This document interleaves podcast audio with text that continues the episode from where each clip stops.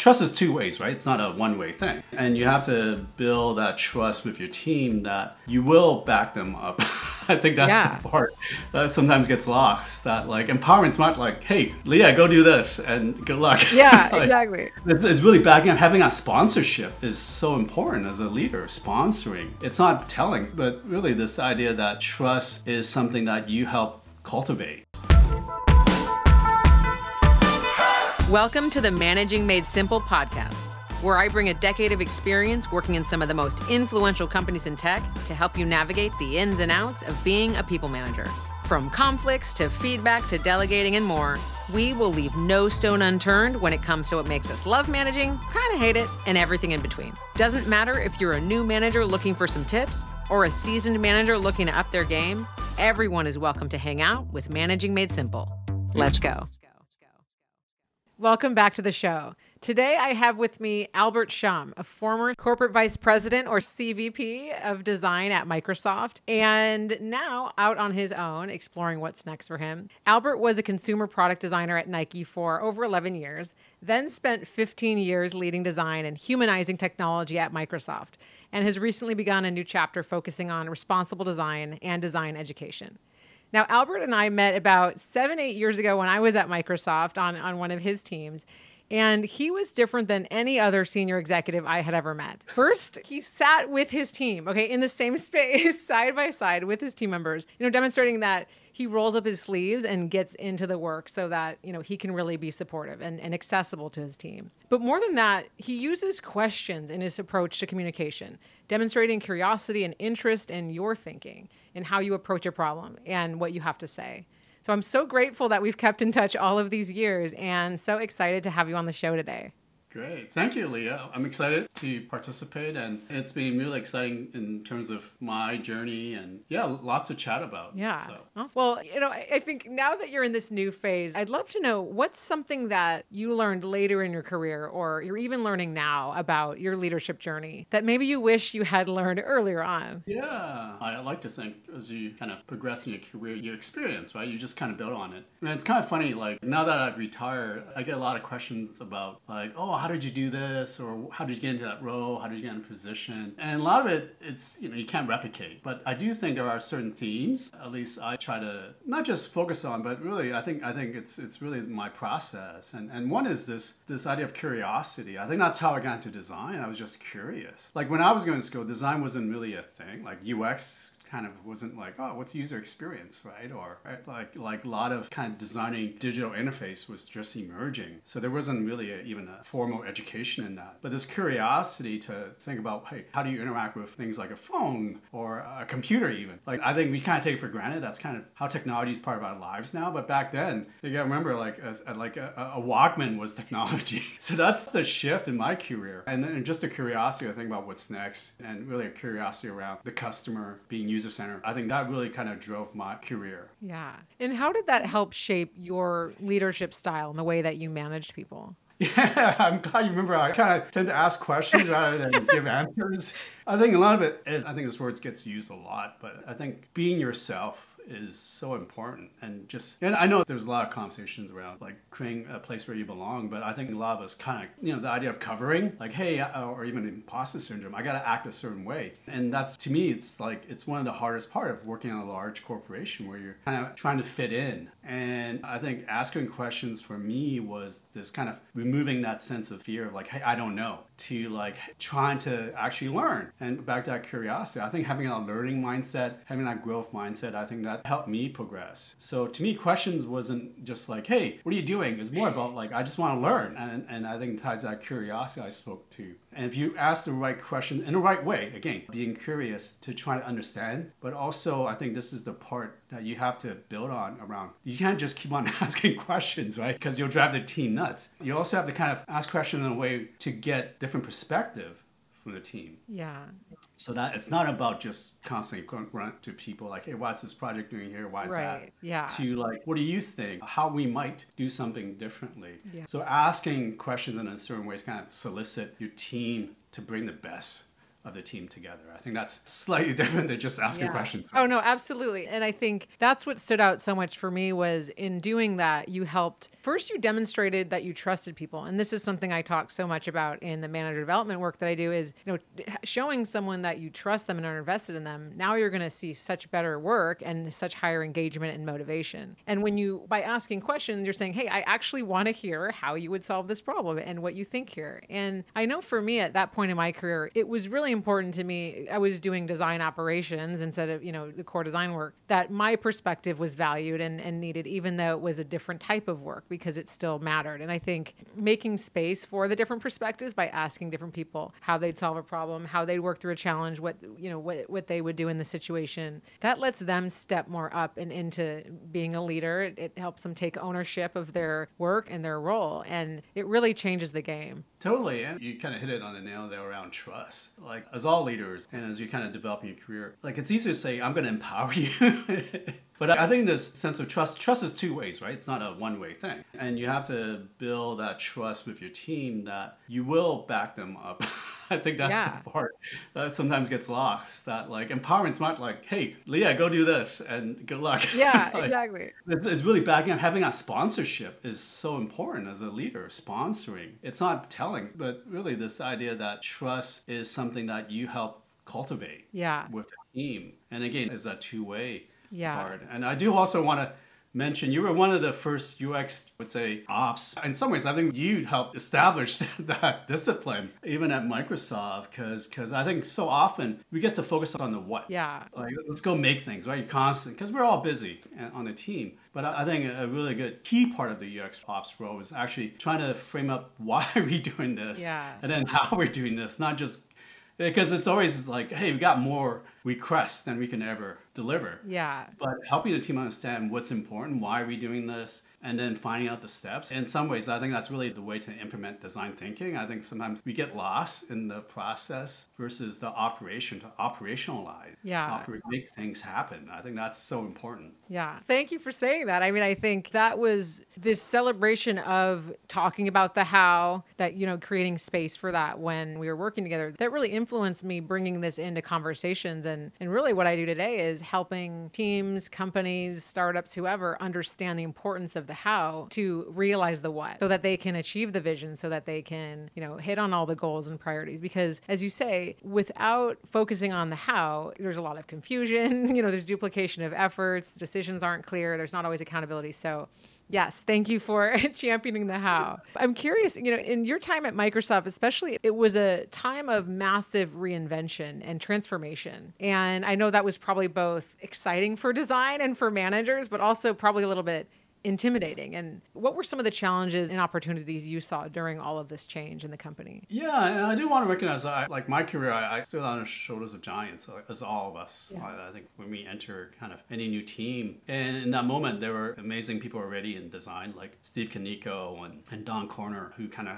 brought me to Microsoft. And I started at Microsoft literally as an IC. I didn't have a team. I'd never worked in a tech company before. And the thing that I did know working at Nike was really grounded on consumers, customers. I think that's so core. I think when I went to school, I think just understanding that user-centered design process, it's universal, right? It's not something that like, oh, it's kind of like the flavor of the day. I think like making sure the customers are center of everything we do, that grounds us. And I kind of use that as a framework for me to help navigate whatever like technology is evolving because you know if you see literally right now like there's always going to be a new new thing. There's going to be a new tech. But what grounds us is always the human the cen- use of human centered design. And i think that's the framework that i try to bring to the table. It's not design a table it's us Yeah. helping to bring the human to the table it's so important so that was my framework to kind of anchor what my role was i use design as a means to create that human centeredness for the company, for the work that we do, for the products that we make. Uh, and, and I feel like that at least helped anchor me through my journey in, in a large tech company. And Yeah. yeah, and there's so much to kind of unpack there, but like, I make it sound so simple. but happy to talk more about all the different aspects. And I do think big tech at that time, I think design was really just evolving Yeah. from this of like, hey, we have this product, we have this technology.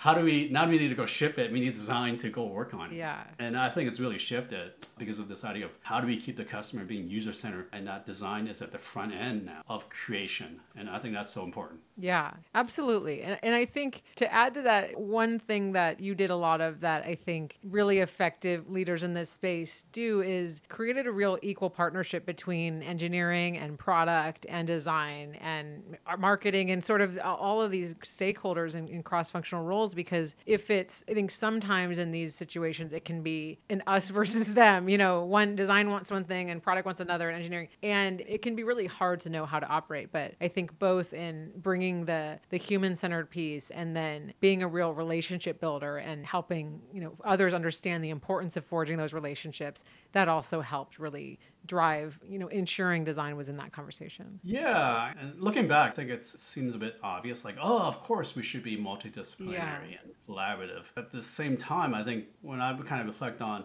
my journey design wasn't necessarily in the forefront of like design was really around the aesthetics and hey how do we make things look good so that we can be uh, appealing to the customer, which I, I think it's it's still important. Like I, I think how we what, what is the emotional connection, but I think trying to understand what the customer needs are, translating that into solutions. I think working with all of this different disciplines and to bring together and Yeah. being back to human centered design, being really customer focused, really obsessing over the customer needs.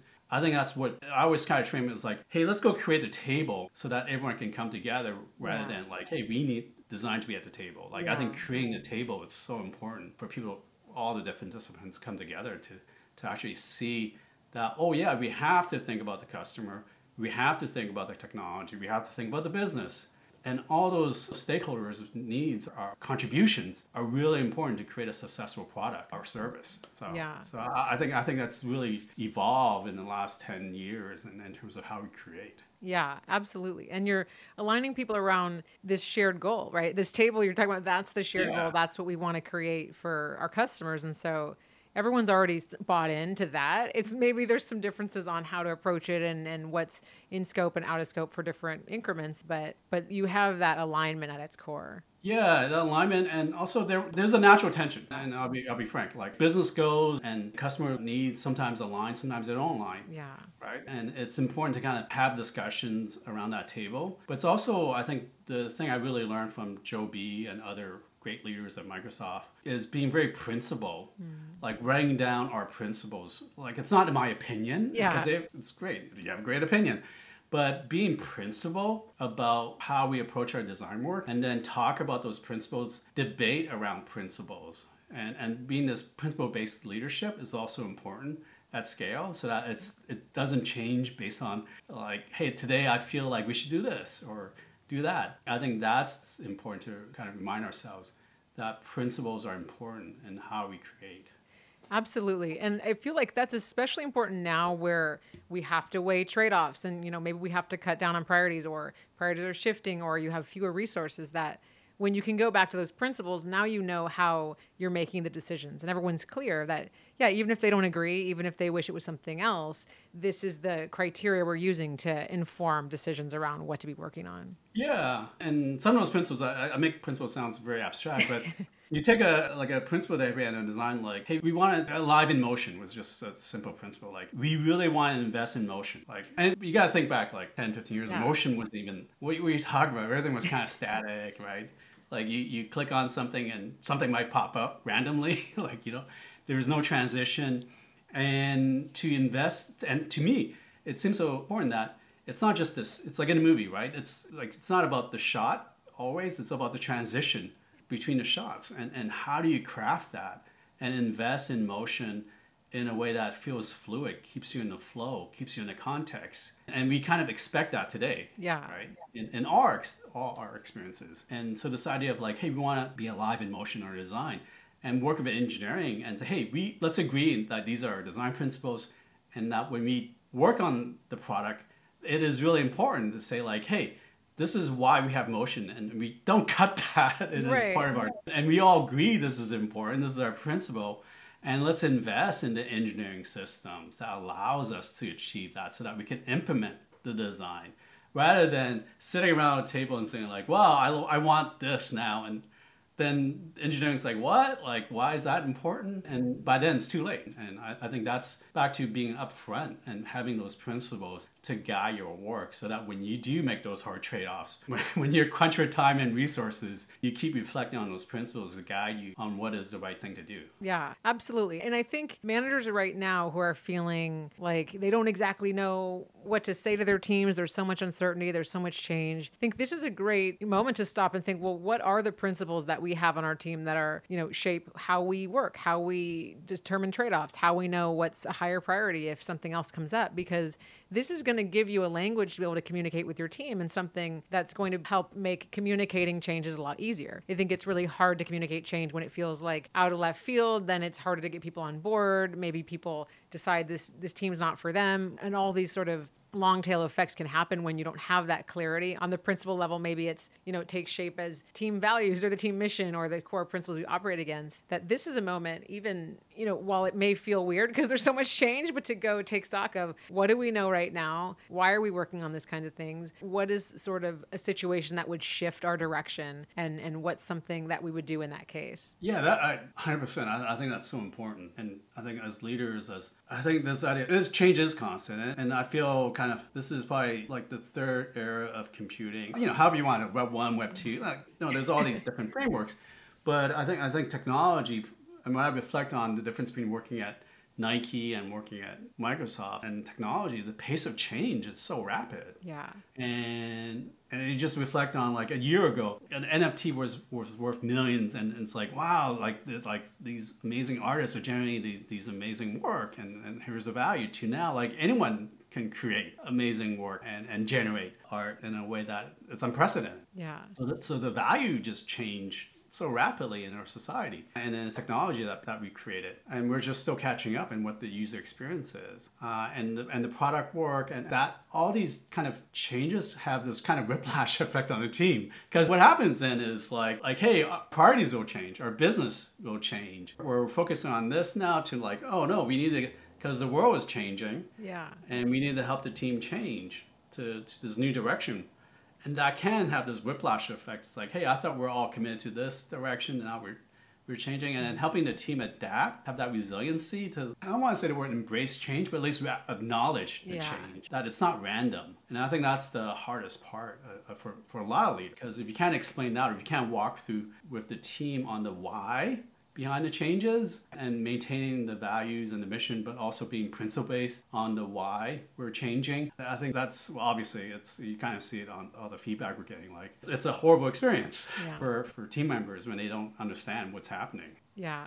And if you're in a situation where you have to communicate a big change and you're thinking about how you would approach it, hypothetically, or if many times when you had to do that in your career, like yeah. what are some of the things tactically that you you like to think about is included in that message? Yeah, well, when I, this is strange. When I joined Microsoft in 2007, 2008 was this yeah. kind of like upheaval, and, and I was on a team, and I just was from Microsoft, and there was big changes, reorgs, and the vision I was working in didn't exist anymore, and and and I just said fortunate with amazing leaders and managers that had that ability to kind of work with the team to understand their changes. Mm. I think the first, and, and I haven't written about this, but it's, you know, it's not like, oh, four steps to managing change.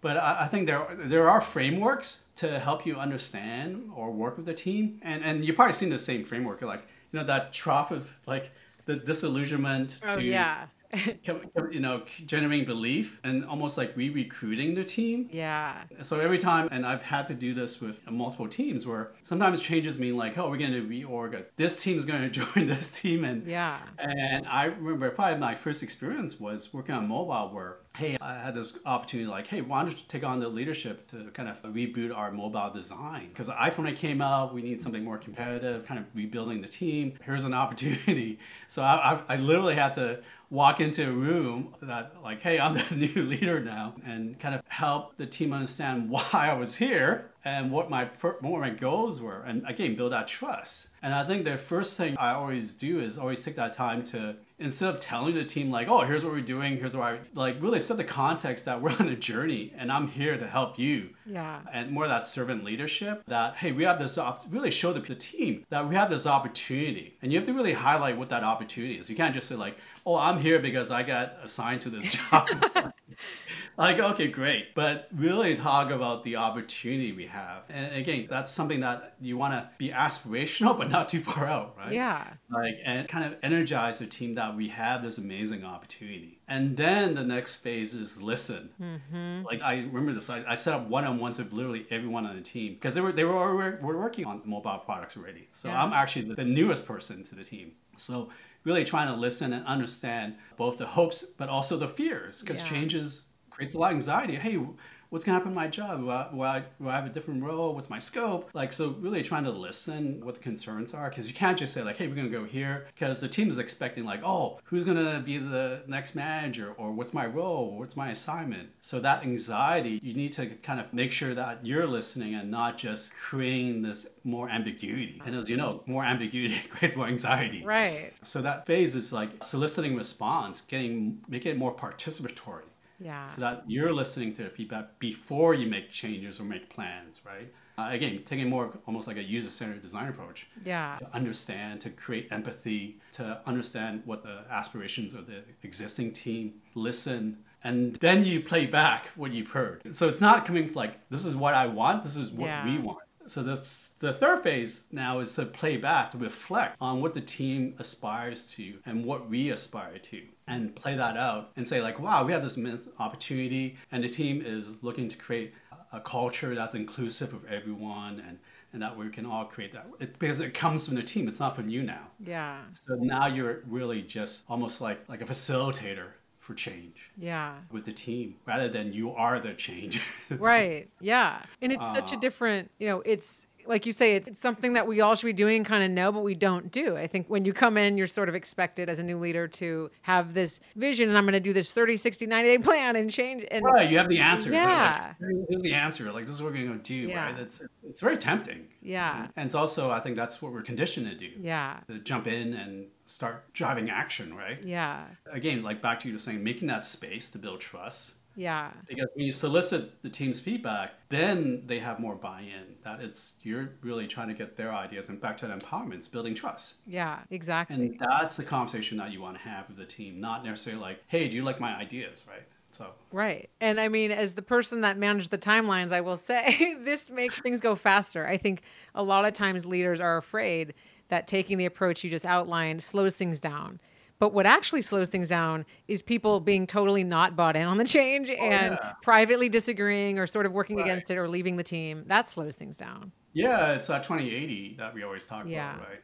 Yeah. But I, th- I, think having that space is also, I think you bring up a really good point. Now that you reflect with the team, like, this is where we're going, it's okay. And I tell this to the team, you can opt out. Yeah. And it, it's actually good like if you don't believe in this is where we're going hey i'll work with you. Like i'll help you find a different position or opportunity. Do not be the person that like just leans back and wait for something to happen yeah. and then don't buy in. That's why you want to do one-on-ones and listen and, and see who making sure that hey everyone had a chance to, to contribute to where we're going and the reason i use one-on-one is it doesn't put people on the spot right? Yeah, yeah. And you as a leader are taking the action and, and, and creating the energy yeah. rather than trying to push people. So, and I think that that having that reflection and now that back to the last part of being back to that re-recruitment, understanding like, hey, this is where we're going. And now you're recruiting your team. People are on board. They all believe this is our mission now. This is where we're going. And if you want to opt out, that's okay too and then move forward. So that next phase, right, once you recruit, is now you're generating belief. Yeah. And that is the hardest part. because if you don't do that, like no matter what you do say, what you like no one's gonna believe you because no. you don't have the foundation of trust. Yeah. And, and empowerment. Yeah, absolutely. And I want to echo the point of meeting with people one on one. I mean, again, it's something that may take a little time up front, but it saves so much time because now people have a relationship with you. You've humanized yourself as a leader. You say, "Hey, I care about what you have to say. I want to hear it." And then you can integrate specific feedback that people had back into the plan, back into the conversation. You, you know, you can address people, you know, people's names. Like it just has so much power for getting that buy-in, that belief because you've shown you're investing time in in hearing from people. Yeah, and and to scale that, I know some of the people in the audience like, "Oh, wow, that's going to take so much time." I think additionally, like you do write the planning doc or write your vision, your memo like you know yeah. i call my design agenda and write that and, and, get people to contribute make it open source make it like hey be in the open so that like you're having this conversation, but you're also writing it down back to you I think you know the Yeah. amazing part about the UX process. I remember like, hey, did anyone write this down? I remember having meetings like, did we like did we make any decisions? Yeah. like, how about we just write it down first? Yeah. Like I, I think that's also important. Having an artifact, so we literally actually making a little booklet when, you, when you're coming together, so that like, hey, this is what we created together. Like Yeah. that's the first thing we create. Yeah. This, this a share agenda and codified that, right? And that's how you generate belief because we wrote down, we talked about. it. Yeah. You had a chance to contribute. We wrote down. We published it, and it's real. Yeah. It's not what I think. It's what we think. Yeah. Together. Right. And that's such a great tool to get people caught up as new people join, as you're onboarding, as there's questions. You you have sort of a single source of truth to point people to, so that and they understand that you know what is the vibe on the team is that it's collaborative, it's iterative, and and this is how we operate. Yeah, and I think that's why I always enjoy making these booklets. Was this? It's it's tangible. You can feel it, right? Yeah. and, and it's an energy, and and also it's creativity. I think it's it's a way to express ourselves, right? Yeah. And as design, as as UX, as, as designers, researchers, product makers, UX ops, I think that was the first thing you build together Yeah. was not necessarily the product. We, we again, we'll jump into making Yeah. products, but actually coming together and making our shared purpose, our design agenda, or our studio playbook, right? Like making something that reflects us. I feel like that's so important. Yeah. Absolutely. Well, now Yeah, that you're a managing change, right? I That know, managing change. right? yeah. Like some teams don't make it through that trough. No, so- exactly. And I looked it up. It's the Kubler Ross change curve. So I'll put that in the Yeah, show right. notes as well. Yeah. exactly. Yeah. There is a name for it. That's right. So now that you're on the outside, you know, I would say semi-retired, not fully, okay, because you're in a lot of doing a lot of stuff right now. What are a couple things that you're excited to share with our audience that you're working on now? Yeah, I should write about this. So I do have a process. So it's not this like, hey, I'm going to retire and I'm just going to ride my bike all day. Which I'm going on a bike trip. That's why I have a bike case here in two weeks. But I think it's important to kind of take time off and kind of re-energize. So I I think I think it's a, I feel it's a privilege and a luxury that I have. So I'm very grateful. But my process is kind of three phase. Like this idea of reflection in that first phase is so important. Having time to reflect. Yeah. And just like that's why I love these conversations, looking back to look forward, right? Yeah. That's what grounds us. That's what fuels us. Like creativity is not this like, hey, I just wake up and it's making those connections that you you haven't been able to before. So just reflecting on my experience and why did I do that? Yeah. Right? Or how did I do that? I think that's really important. So I, that's what I've been doing in this first phase is just reflecting. And then the next part is kind of reconnecting. I think relationships is so important. I think the pandemic really reminded me what I really miss, which is remember like literally the reason I like sitting in the studio next to everyone else is I just love that energy of Yeah. just lean over, hey Leah, what do you think? Like, Yeah. Like that to me was amazing part of being in design school making products and and i've talked about it, like being in a studio it's not about the open space it's about the people. Yeah. and that you just have this energy a creative energy. And i'm also guilty of being the biggest distraction. So, so but i think that's the the creative part right? The creation part. And reconnecting for me is just be able to talk to people i haven't had a chance to, to before. And i think being on the outside I could talk to people from pretty much anywhere now. It's I don't have this Microsoft hat on Yeah, top of me. yeah. Like, hey, why are you talking to me? Are you trying to recruit me? No. Like, like I just want to reconnect. Yeah. And so reconnection, making that, that human connection with, with, with people that, that all these amazing people I know, like yourself, I, I think that's so important. And the third part is rethinking. And that's where my involvement around design education, I think we've, like when I, back to when I started in design, there wasn't really such a thing as UX. And I think the only course I had was with Bill Moggridge and Terry Winograd and, and Stanford had this kind of emerging kind of interaction design program, or not a program, just a class, a course one course, right? To so much has changed, and in this new era of where design. Even when I just started, we were still in this kind of, uh, I guess, like a lot of people talk about waterfall and agile as more the engineering process, but really, to me, was this idea that it was this kind of classical design where is we're deterministic. We would come up like, hey, observe the needs, like, oh, it's, you know, user centered design, design thinking, whatever you call it and we would come up with a solution and then we would like look at different options and then we would choose the best one and then let's go build that right Yeah. it was almost like classical it's like to me it's like this idea of deterministic it's like hey that is the solution that's going to work for everyone Yeah. and then we'll ship it right yeah. And versus now like shipping something that's just the start Yeah. Yeah. and uh, the idea of like hey we're going to experiment we're going to learn what our customer needs are as they interact with our products and, and don't scale everything at once it's not Yeah. like one size fits a billion right Yeah. it's like hey how do we how do we look at different cohorts of customers address their needs and iterate and adapt and to me that process has changed really in the last five ten years Yeah. and that's so different than how we're approaching even like i said 10 15 years ago to now as the tools have, has become more expansive and, and it's, it's amazing we actually have ux tools like like figma versus Yeah. trying to do things in photoshop but to me we're still drawing versus like the ideal states like making it things like parametric programmatic Hmm. we've always had this idea of like why does why do you have the same ux for everyone can it adapt back to personalization remember like yeah. Like Yeah. it- we've always like personalization is like creating settings. Yeah. which to me that's not personalization it's adapting to your needs. Work or at home like the context is always changing. Or in my car. Yeah. i think we've always had this dream of like the interface kind of adapts to you. And that's really the idea of personalization. And i do think the next era with especially uh, back to the generative design and and a lot of these, these new tools technology how do we create more adaptive user experiences i think that's that's back to rethinking what is Yeah. our design process yeah. so that's why I'm interested in education. That's why we're working with schools. I'm coaching a class at Institute of Design in Chicago with Anijo Matthews, and, and it's great. I just love working with students because they don't have, I would say, hangups like myself. Yeah. Yeah. like they're just looking at everything from kind of like fresh perspective. Yeah. And, and it's been great uh, learning from them as much as I'm trying to trying to share my knowledge, right? Yeah. And you also have a newsletter, and I'll link to that in the show notes as well, right? Yeah, the newsletter is more of a I don't want to call it vanity project, more I think it's so important to have an outlet of Yeah. ideas and exchange. You can't just like sit in your room and think. Right. It's the to me back to the creative process. It's it's having an outlet where you can learn and interact by talking to different people and getting different perspective. So the newsletter for me was was to kind of continue that conversation. It's not me saying like this is the way. Yeah. It's more about, hey, here's some thoughts I have. I don't have the answer, but love to. It's more of a back to the asking questions, right? Yeah.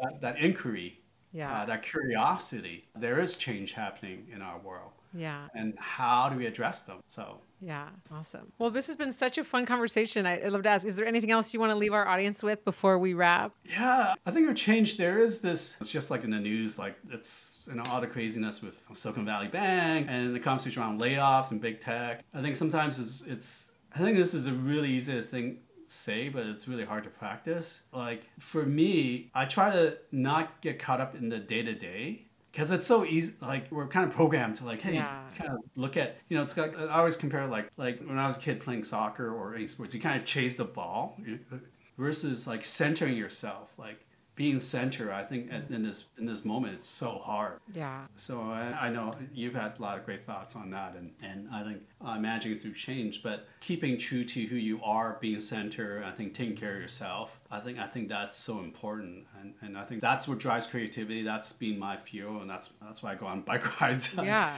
Not have to think about all those externalities, but like really trying to keep that space for yourself and I, I think that's that's really important and making time for that Yeah. and not get caught up in all the things around us Yeah. I heard recently, I think it was um, Sue Bird from the WNBA talking about, you know, in professional sports, there's recovery and rest. It's like in the corporate world, we don't have it in the same way. yeah And, we're always on it it's on Yeah. yeah So it's just an on switch i don't think there's Exactly. Yeah. So I, I love that. It's a wonderful parting thought to leave with. And thank you so much. It was so wonderful to see you and talk with you today. So much good stuff in here. And I will link to that change curve, but I think you spelled it out so much better.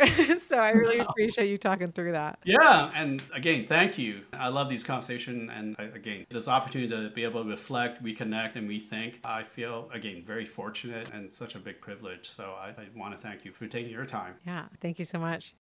So many awesome takeaways.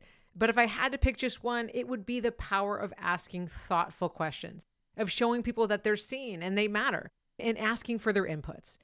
And just as important is answering questions. To do that, I'm going to be launching Q&A sessions over Zoom where you can ask all of your questions that are top of mind so you can best support your team. These events will be exclusive to my text community. So to get on the list, text manager to 415 234 5716. Again, that's the word manager to 415 234 5716. That's all I have for today. Thank you so much for tuning in to the Managing Made Simple podcast, where my goal is to demystify the job of people management so that together we can make the workplace somewhere everyone can thrive. I always love to hear from you, so please reach out at liagarvin.com or message me on LinkedIn. See you next time.